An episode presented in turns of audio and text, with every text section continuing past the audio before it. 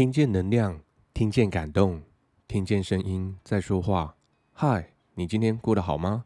我是智优 Matt，声音的一百个礼物，如何将健身融入生活里？Don't think too much, just do it。我们常常误会一件事情，想要完成的事情或理想，以为想多了、想久了，这些需要成长、改变的事情就会自动完成一样。需要改变，却又害怕改变。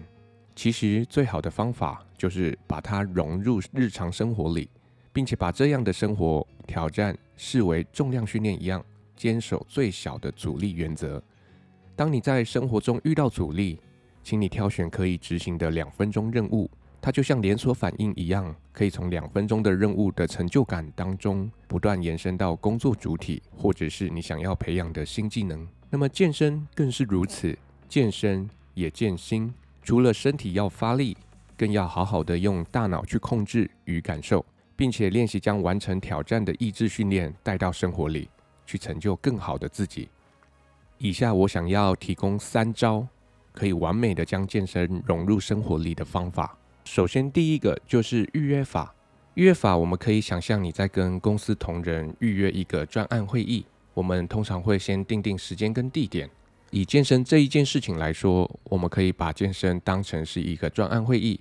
我们先盘点我们的行事历，找到空档，并且把时间框住，并且呢，我们只要打开 YouTube，在里面搜寻功能性训练，或者是我过去有拍摄一系列的活动度练习影片，一日一苹果。那么我任选一个影片，就可以开始在那个框架的时间里面训练。这就好像跟别人的约定一样。当行事历上面的事件要发生的时候，通常我们就会准时赴约，跟自己的健身约定，时间到了，我们应该也会准时的开始训练。第二个方法就是原子习惯法。原子习惯这本书在过去一两年来是在台湾非常的火红，里面提到的方法，我觉得非常的受用。主要讲的概念就是生产管理里面的流水线设计。在流水线里面呢，我们会有这个数以百计、数以千计的动作。通常我们要如何提高它的最大的效能呢？我们就是要把相似的动作透过堆叠的方式，一站一站的递交给下一站。这样子，我们就可以把相同动作、类似动作的工序啊，很快的完成，然后呢，递交给下一个人。我们也可以在日常生活里面把所有的习惯都当成是一种动作，然后我们就把这些动作去分类。相似的动作，我们把它一起完成，然后再递交给下一个动作。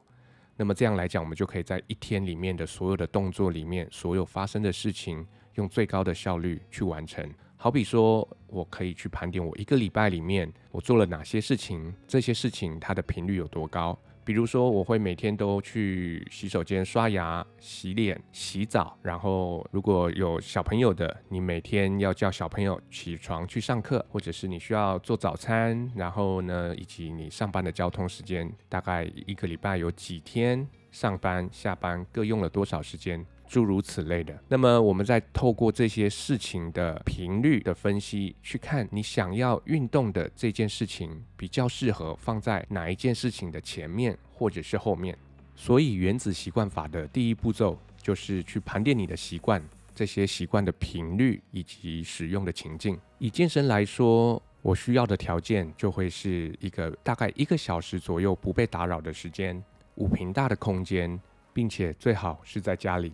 同时，我想要有一周七天的运动时间，来重新培养我新的运动习惯。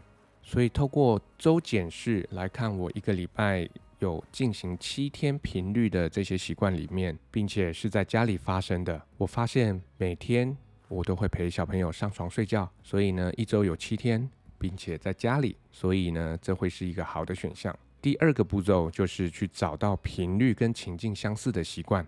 第三个步骤就是找到这个习惯以后呢，把健身这件事情去粘着在原本的习惯前面或者是后面。所以对于我来说，我要发展一个新的健身习惯，最好的选择就是在每天陪小朋友上床睡觉以后，我就直接开始运动。这边还可以再提供一个小窍门，我们可以把想要培养的新习惯去跟你喜欢做的事情去做配对。在这个例子来说，我想要培养的是健身的习惯。原本的行程是每天陪完小朋友上床睡觉以后，我就可以很轻松的看电视。那么现在我把陪小朋友上床睡觉以后呢，接着去做健身，然后再去看电视。所以每一次健身完，我就可以享受三十分钟没有烦恼看电视的时间。对我来说，就是一个很好的奖励。最后一个方法就是专业教练法。我想最快培养你健身习惯以及帮助你健身的时候不会受伤的方式，就是透过专业的教练。我们可以打开 Google 去搜寻你家附近的健身房或者是自由教练。但是因为健身教练这个行业的门槛，说实在的，并没有很高，所以难免会遇到参差不齐的情况。所以当我们搜寻的时候，通常可以搭配呢国际的四大证照。这些拥有四大证照的教练们呢，就会至少有一定的水准。那么哪四大证照呢？分别是美国运动委员会，简称英文是 ACE；第二个是美国运动医学会的这个认证教练，那么它的简称是 ACSM；第三个是美国肌力体能协会，它所举办的这个健身教练培训，那么它的呃英文名字叫做 NSCA。最后一个就是美国国家运动医学会认证的健身教练，英文缩写是 NASM。通常拥有这国际四大证照其中一张的教练们呢，就会有一定的认证水准。要取得这些国际证照，会需要投资至少一百到两百个小时的时间，不管去研读教材，或者是去做这些术科的提升。所以我想品质会有一定的保证。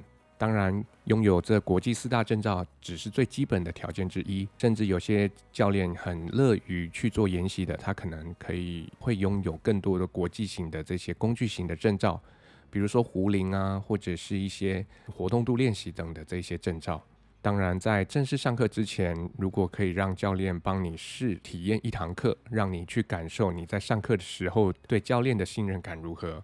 我想这是最保守的一种选择教练的方式。以上这三个方法就是我认为将健身融入生活里面非常好上手的方法。我是 Matt，我希望今天的这些内容有帮助到你。如果你喜欢我们分享的内容，欢迎您订阅我们的 Podcast，给我们五颗星评价，也邀请您在 Apple iTunes 留言分享您的收获或感动，这将是给我们持续制造礼物的动力。